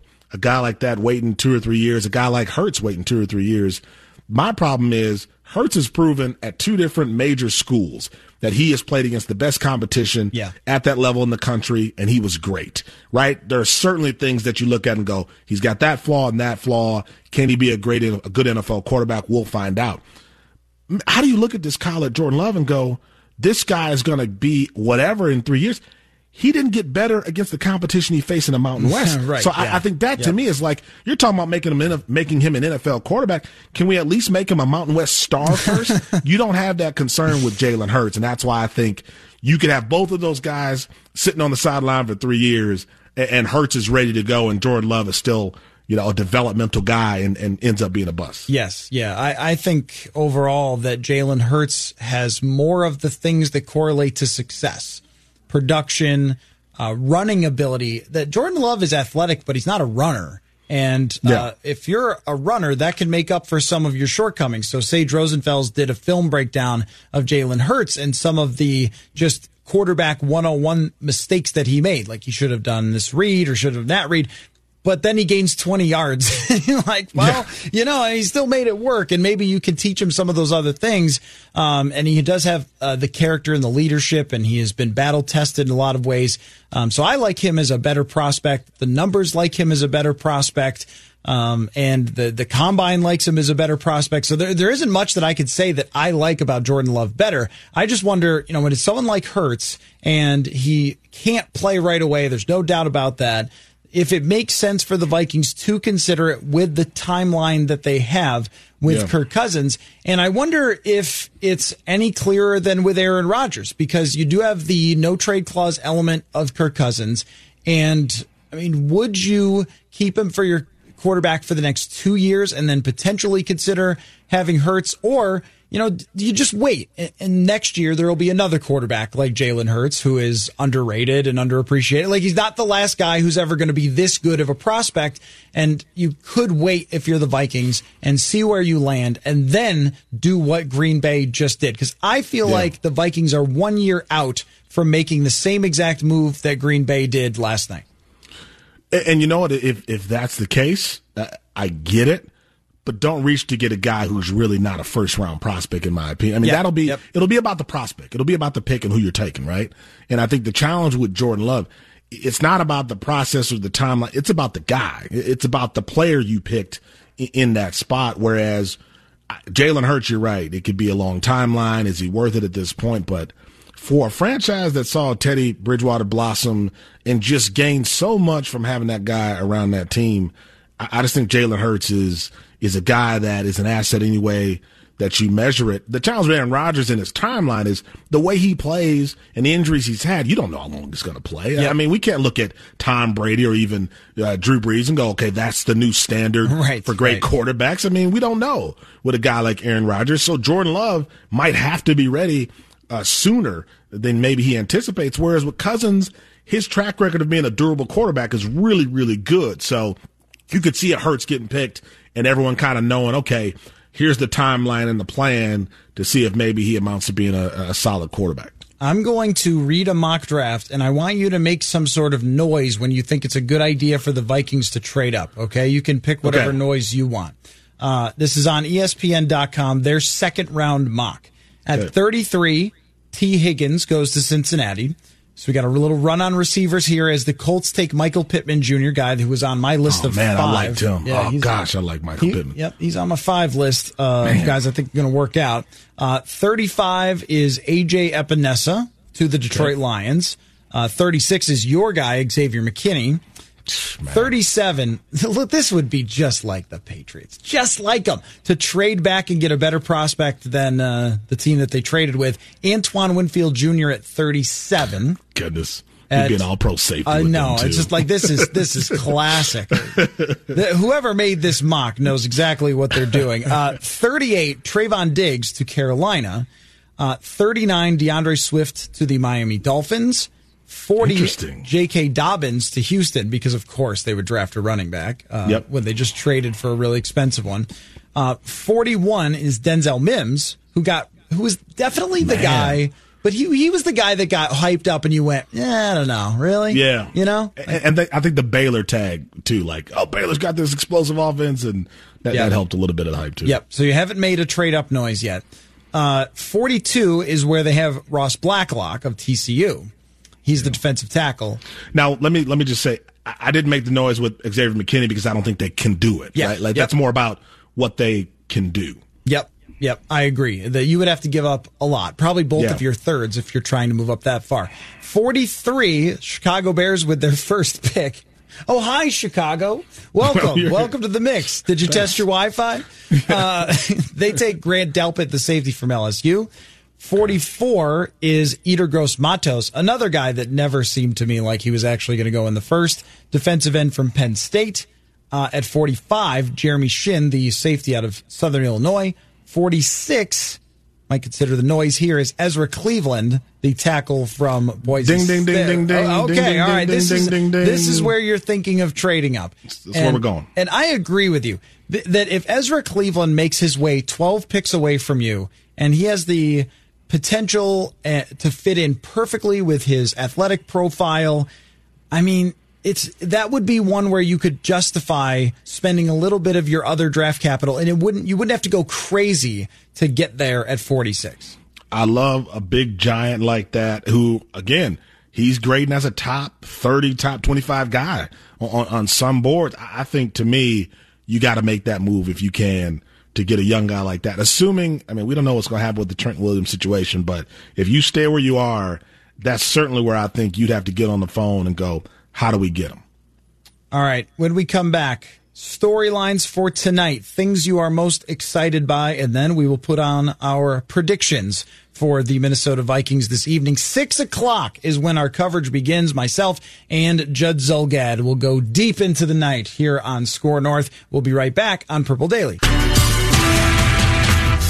SKOR North download Declan Goff for one more half hour here of Purple Daily before Mackey and Judd with Ronnie come up at 4 o'clock. And SKOR North knows you are spending more time at home during the coronavirus pandemic, and we got your back. Join SKOR North three different ways while you do your best to stay happy and healthy. Find us on the free SKOR North app on your phone or tablet, skornorth.com, or by saying, Alexa, open SKOR North at skornorth.com. Plenty of Vikings coverage to break down. Also, be sure to check out all of our podcasts, including the three hour draft special we did last night, immediate reactions from the Vikings first round draft picks, and why the Vikings won the first round of the draft. You can find all those podcasts on Apple, Spotify, or the free SKOR North mobile app. Be sure to check out those podcasts wherever. Now we'll get back into Purple Daily with Matthew Coller and Myron Medcalf. Thank you very much, Declan. All right, let's get uh, right into this. Most exciting teams, best storylines for tonight. I'm just going to kick it off here, Myron.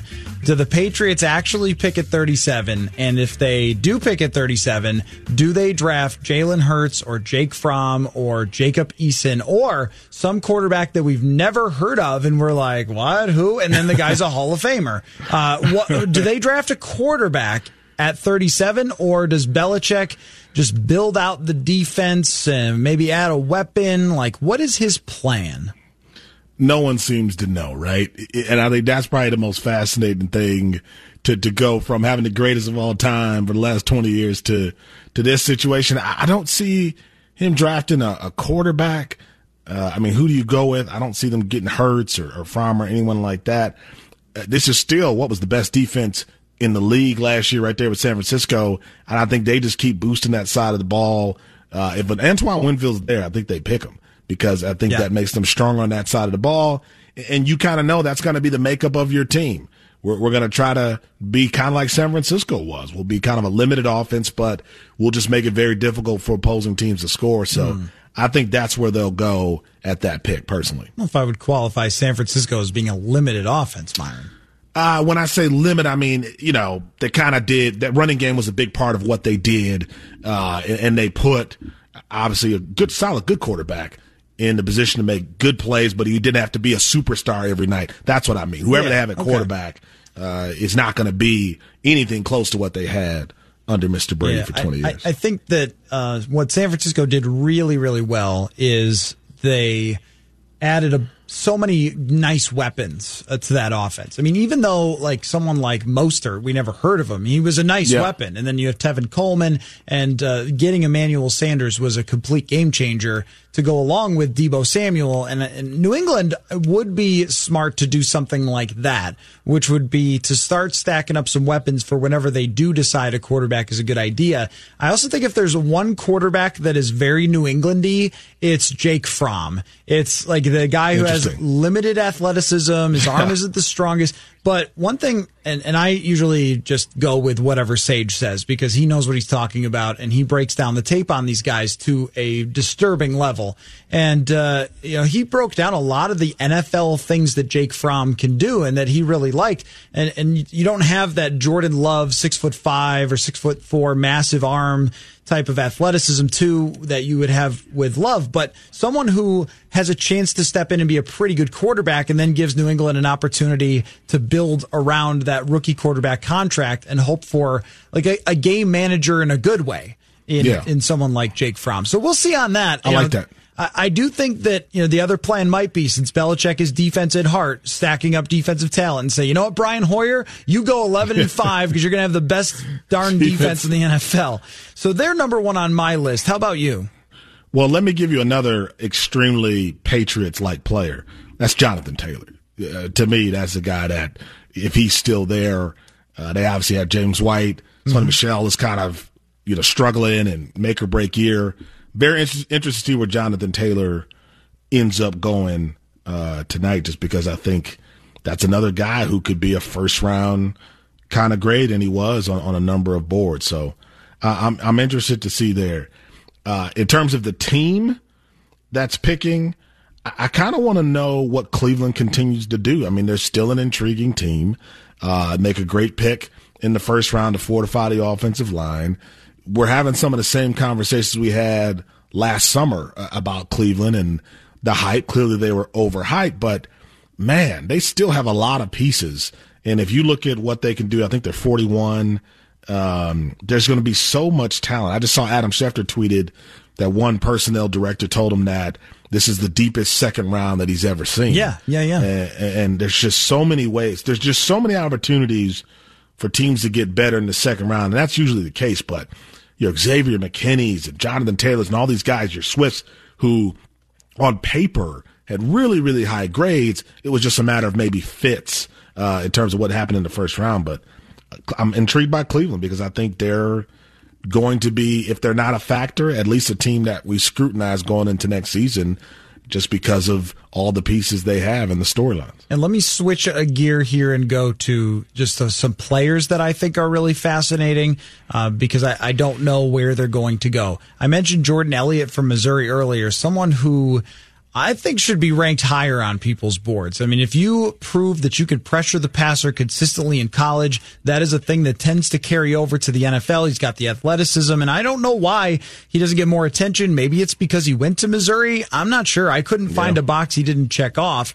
Uh, how about Chase Claypool? Um, yeah. This is a guy that is kind of your um, Evan Engram type, very fast, maybe even Irv Smith type, but he played wide receiver. Though you could make the argument that Irv Smith was in a lot of ways a wide receiver for Alabama. He was, yeah. He, he did some lining up in the backfield, and it's not like he never blocked anyone, but he was much, much more of a receiving option and then had to be taught how to block. This guy ran in the four twos at 200 and not four twos, 442 at, uh, 238 pounds. I mean, That's ridiculous. That is that is an incredible athlete right there. And you know, I don't know if the Vikings would be interested after they already drafted another wide receiver, but he's a guy that I kind of just can't wait to see where he goes because I could see him being very high on someone's board because of how unique he is. Um, but you could also see him being a middle to late type of steal that someone gets in this very deep wide receiver draft. So who's somebody that you kind of can't wait to see where they go? Well, I'm going to stay in the wide receivers. I'm going to say Michael Pittman Jr., who, yeah. you know, continues to move up draft board, mock draft boards. Uh, he, he's just a guy where, you know, USC had multiple quarterbacks. I think they played with three different quarterbacks, and he was a guy who was maybe the one constant uh, they had. He, he's really tough. Uh, he's great after contact. I just think that's a guy where you go, yeah, Jerry Jeudy is probably a next level guy potentially. There are obviously a really a number of good wide receivers in the first round, but Michael Pittman has that potential to be a solid receiver in somebody's rotation. And I just think that's a guy that I just really enjoy, man. 6'4", 223 pounds. Obviously played at a school that went up against Power Five competition. I'm interested to see if he falls uh, and somebody gets sort of a steal or if he goes sort of right away here tonight. But I think that's a guy where you look at and go, man, if Minnesota, if he were there for Minnesota, you'd have to think long and hard. I think, even though you just picked up another receiver, it'd be hard to pass him up. I look at receivers the same way Mike Zimmer looks at corners, is you just can't yes. have too many. Who yeah. ever said, like, can you imagine Mark yeah. Rypien being like, I don't know, that Ricky Sanders, I just don't think I needed him. You know, just yeah. like, uh, hopefully people are old enough to get the reference, but you know, just, uh, I mean, the teams who have these great weapons, two, three, four, five receivers. I mean, George Kittle is kind of that for San Francisco last year where they have multiple running backs who catch the ball three receiving options, a tight end option. I mean, even the great San Francisco 49ers team, like, uh, you know, John Taylor is no mess there, right? And then you have uh, Roger Craig out of the backfield, Tom Man, Rathman catching the ball, Jerry Rice. Weapons. Like, yeah, it's great to have like six weapons. or seven people who you can throw yeah. it to, right? And so uh, you know, I think if you are the Vikings and you know you like Jefferson a lot, but you don't want to put all your eggs in one basket, and this guy drops, then then he could be somebody that you take, and you could totally justify two wide receivers when Bisi Johnson is still your number three, and that's a guy that you see as sort of a fringe, like yeah, he's on the roster and he could play a little type yeah. of guy. Um, I'm going to go here with Trevon Diggs. Uh, yeah, you know, yeah. First round projections for a very long time, and then all of a sudden And it's weird how this works sometimes. All of a sudden, I saw him in the second round from everybody. It was like, well, What happened? I, I don't know what You happened. something happened? Didn't Is play any games. Man, that game he played last week, like, played late. with his family out in the backyard. Their uh, Somebody got taped. their Easter Sunday game. Like, oh man, you know, I think he's lacking He explosiveness. got crushed. Doesn't have that same quick twitch. Uh, you know, Yeah. his his auntie jumped over him and scored a touchdown. Like, so, uh, but Uncle Rick threw for 300 yards, four touchdowns against him. that's right, Trevon, take that. Uh, Was that his uncle? I don't know. It's just like an uncle voice, like a standard. Uh, you know, when I think about like um, when I think about people who have bad takes, I always think Yeah. of an uncle voice. Yes. Just like you know, take another sound the same. lineman. You know, just, they all sound the same. Dilfer won a Super Bowl. Yeah, that's Just the, the idea of someone getting footage of his backyard and knocking him down. going over the Nerf ball. He loses his confidence completely. He's still a kid to me. Uh, anyway, so yes, uh, Trevon Diggs, man. I mean, Alabama shutdown corner, lanky guy, great speed. I mean, he's another one where you would ask, would they do it? I mean, if if somehow he kept dropping down the board and. There are still numerous very good cornerback prospects on the board, including Jaylon Johnson, who literally every mock draft thought was uh, going to the Vikings. But uh, if Diggs continues to fall, surprisingly, there's always somebody. Um, you know, if you're the Vikings, you just take them and you say, like, look, whatever happened with your brother happened, and Yeah. you're now going to develop across from Jeff Gladney, and then you, you tell Holton Hill, yeah, you can go smoke your weed, doesn't matter. You're, you're not starting. yeah, you're not starting anyway. I, I guess I would wonder though. it- It'd be hard for a rookie to come into the league to the place where his brother played and then exited the way that he did, and Yep. you know it'd be unfair in some ways because he'd get a lot of questions. Right? He wouldn't be able to, and, and it wouldn't be his fault. He'd just have to face a, a number of questions about the history there and what he thought of the franchise. So, I mean, that's not necessarily major stuff in most cases, but I don't know, man. That could be the kind of thing that makes you go, yeah, I don't know if we want to have to deal with that. I'm interested in Kyle Dugger. I know we talked about him earlier, D2 guy. Uh, you know, I played some D2 football and it's, it's amazing, Coller, the, the difference between divisions, right? It, it- it's amazing. Like division two, if you get a guy who's really fast and super athletic, like he will look like Randy Moss uh, Yeah, against yeah. D2 competition, right? Because the drop off is so tremendous from a guy like that to the rest of us, right? Yes. But when you go up to Division One, I, remember covering a USC game when I was with the Star Tribune when USC came here and played Minnesota, and I'm standing out on the field, and I'm like, wow, man, these uh these wide receivers and linebackers out here look look pretty big, man. Man, Minnesota might have a problem. And then some guy is go, goes, no, no, no, that that's just their special teams, their punters and kickers, and everybody else. I'm like, oh, okay, yeah, that's a different different situation. So I just think that is a major, major leap, and that's a major gamble to go. Okay, the things he was able to do, which really at that level, and I'm a D2 guy, and Adam Thielen and I went to the same school. It's almost like you're playing flag football against you know smaller kids or something like that. You just have such an edge. But now you go to the NFL at that position, especially. I- don't know how you make the leap successfully, and what happens when all of a sudden you're not the fastest kid on the playground. So I have a lot of questions about Kyle Dugger, but I also have questions as to maybe there's a staff, in Minnesota could be that staff that mm-hmm. says, no, no, Yep. we take guys like that and we turn them into productive players in that league. Yeah. Like to me, he fits the profile of a Zimmer guy. Yeah, Like I yeah. could see Zimmer picking him today and going, no, no, no. Don't have any concerns about D2. I know what that guy can do and kind of taking a real, real pride in helping him become uh, an effective player at this level. You know, both him and Jeremy Chinn have similar stories. He's Chinn is from Southern Illinois, and he has a Yeah. freakish athletic profile. And putting a finger on where those guys are going to go and what teams feel like they could develop them into is uh, is both very very difficult. I also want to point out that you could have entered Uncle mode right there as you're like, I played where Adam Thielen went. You respect me.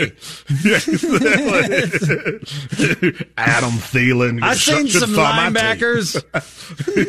Should have saw me against North Dakota State. I was furious. I was Division two is better than Division three. Do some math. Listen, there are people. the advantage we had is that we played, you know, on the same field during Minnesota Vikings training camp in those days. So, mm-hmm. like, Yeah. literally, it'd be us on the field. Then the Vikings would come on and they would play. So, like, you're walking past these guys every day, man. And it's like your biggest guy, who's like the most intimidating force on your team, walks by, you know, the undrafted prospect on the Minnesota Vikings roster, and he's just dwarfed by that guy. And you're like, yeah, it, it's a. It's a different level, man. That's It's always a whole different level. that- always one of my favorite internet things is when people are like, you know what? I mean, I think I could score a couple buckets on an NBA player. And you're like, nope, nope, you couldn't. You know, I could, I could, I could maybe hold on to a block with somebody for a couple seconds. Like, nope, they'd murder you. You'd be dead. That would be your problem. you problem. would be It dead. death. That'd be the Yep. that would, death would be your issue. Like- Not the injury list, the death list. Gonna die for this. Come on, man. like uh, I have uh, you know stood close enough to Linval Joseph and Danielle Hunter to know you're dead. like so, Bryant McKinnie, man. Bryant McKinnie's, I want to say his second or third year. Uh, at the time, I was working for the school paper, not playing football anymore. And I go into the dorm and all the Vikings are sitting there and I'm trying to play cool. Like, I think they, someone told a joke and I laughed along and everyone looked at me like, you're not supposed to be Yeah, here. you don't do that. Why are you Yeah. laughing? So I was like, Hey, Brian, what's up, man? I'm a college kid. I shake his hand. And I remember like his hand nearly went to like my elbow. Like it was like, it was like, how does a human being that's not like a, a superhero have hands that size? And then he stands up and you're just imagining this guy trying to push you six feet into the ground. And you're like, yeah, I don't want that problem, man. And I'm not sure who would. But that's the difference in competition. And that's something that a Kyle Dugger, no matter how freakish he is, no matter how fast, explosive, he hasn't seen anything like that uh, week in and week out. uh, no, that is for sure. But you know, with the athletic profile and some instincts, some aggressiveness, then you know you can mold him. But it's probably a couple of year play. So I don't know if anybody does take a player like him in the second round. He is projected to go there because of his athleticism. But I also think one thing media consistently does is overrates the combine guy. They go, "Oh wow, this guy's combine Yes. was unreal. He's a second round pick." and the same with, with Denzel Mims, where I just I never believed that he was a real first round talent, even though after the combine, all of a sudden he went from being a third rounder to a first rounder. Like you just don't take that big of a jump in real football unless you do something super special. But even DK Metcalf did something super special at the combine. And he ended up going in the second round where they had Yeah. More of his tape graded. So uh, before we kind of wrap up here, two things to do. Number one, I want to say your network, ESPN, last night, Myron, might have put on the best draft broadcast there's ever been uh, in some ways because it just offered something very different, like inside the homes, not just sort of, uh, you know, we get a, a, a one second look at them and it's muted and it's, you know, the whole auditorium experience, but really getting the reaction, including the one guy's dad who fell off his chair literally and rolled out of the picture. Uh, you know, just, there were so many, there were so many nice moments. Cesar Ruiz breaking down immediately as his name was called. And I, I was trying to sort of focus on what we were doing here on the air, but from just keeping my eyes on the TV, I thought, considering the circumstances, it turned out to be as good as they ever could have dreamed. Yeah, man, I, I've had Zoom calls that weren't that smooth, you know, with, with three or four people. So it, it was honestly tremendous, man, to see all the angles. And, and what was fascinating to me was it started out as being a, a bit weird, maybe just we'd never seen anything like it. Yeah. And honestly, two, three picks in, it was just sort of the draft, you know, Yeah. it was, Yep. it was just sort of obviously without the typical crowd experience, live experience, but the emotions were attached to it. You, you know, you could really, you felt like it was an amazing production, man. And I tell you what, there's obviously a lot of things going on, in the- going on in the world and I work for ESPN. So sure, I'm going to say great things, but man, we needed that, man. I can't speak for anybody else, but like sitting in front of my TV yesterday and then today and then tomorrow and just watching these young men, you know, achieve their dreams. Like we haven't felt that, man, in a long, long time in sports. And that was good, man. It was good to, to be a part of that. And the production was tremendous. The video quality. What what, what Yeah. kind of internet connection does Michael Irvin have? Because he's in he's in 7K or something like that. I'm like, how, how did they get how did they get like the burgundy off Michael Irvin's jacket to pop like that? Like it was amazing the quality of the picture. You could see where he uh, dyes his hair still, like, uh, like Scottie Pippen. Scotty, come on, bro. Get That's pretty make sure- obvious. Make sure you get it all if you're going to get it. Okay, get get the roots. Scotty. We know you're Just old. quit. Just Scotty. Scotty has like the the voice of every late night DJ from 1988 to 1997. Yes. Like every single one. That's Scottie Pippen. It was just one guy. It was Yeah. Scotty. Zach Lowe said something on his podcast. He was interviewing Steve Kerr, and he's like, "Was his voice soothing as a teammate?" like, and, and Steve Kerr's like, well, stories now, with Scotty." Now that you mention it, like, I guess it kind of was. Bedtime stories with Scottie Pippen. Like, Don't worry what Michael says about you. But could you take him seriously though? Like you're Take your down shot, four. Steve. Like you're, you're down four in the finals, and here's Scotty going. I got it. Like whoa, whoa, man, come on. I feel like this is basketball. What are we talking Belichick about and here? Pippen should have a podcast or something. Oh, It's man. like, should I draft the quarterback? I don't know, man. Take your summer. Scotty would just say Michael, Michael. That'd be his response to everything. You know what you should do, Bill? Find you Michael Jordan.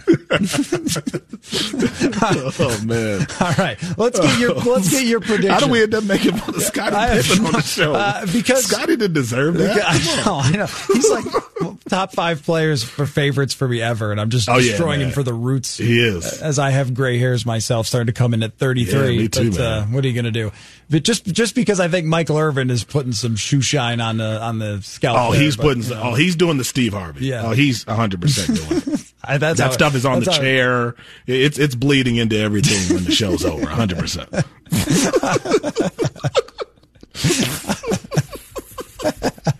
It's terrible.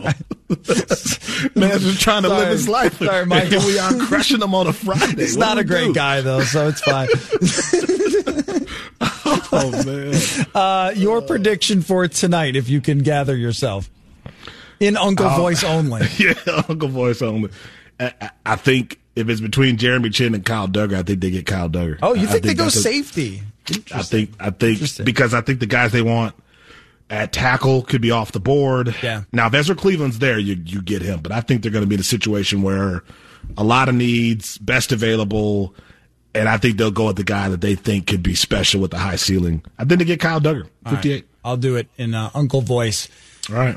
You win the championships in the trenches, Myron.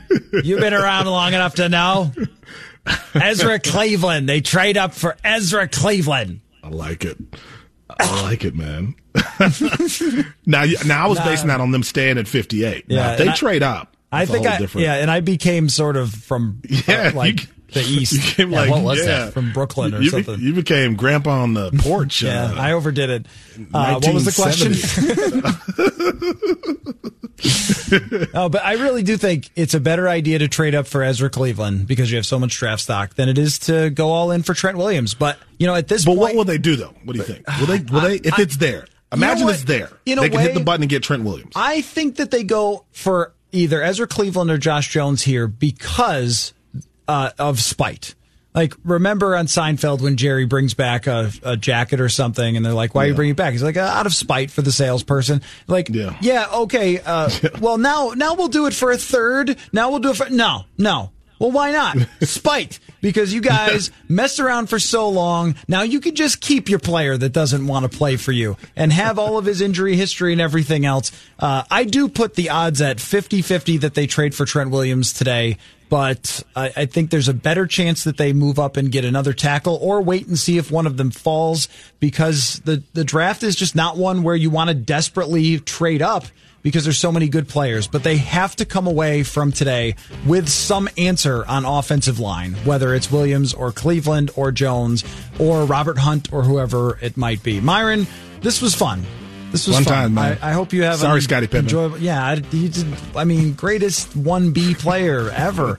Um, but uh, I hope you have an enjoyable night sitting back watching the draft. I will be here from six to question marks with Judd Zulgad. A dangerous proposition, but we will be breaking down the draft again. And Mackey and Judd with Rami set you up for rounds two and three coming up next here on SKOR North. This holiday season, Peloton's got a gift for you. Get up to $200 off accessories with the purchase of a Peloton bike, Bike Plus, or Tread. And take your workout to the next level with accessories like non slip grip dumbbells, a heart rate monitor, cycling shoes, and more. Peloton, motivation that moves you. This limited time offer ends December 25th. Visit onepeloton.com to learn more. All access membership separate. Offer ends December 25th. Cannot be combined with other offers. See additional terms at onepeloton.com. The Venture X card from Capital One gives you more of what you love, like premium travel benefits and access to Taylor Swift tickets. Oh, I do love her. Earn five times miles on flights and 10 times miles on hotels through Capital One Travel. Enjoy your stay in Suite 13. Whoa, 13? That's Taylor's lucky number. Plus, get access to Taylor Swift The Eras Tour, presented by Capital One. Maybe I'll see you there. The Venture X card from Capital One. What's in your wallet? Terms apply. See CapitalOne.com for details.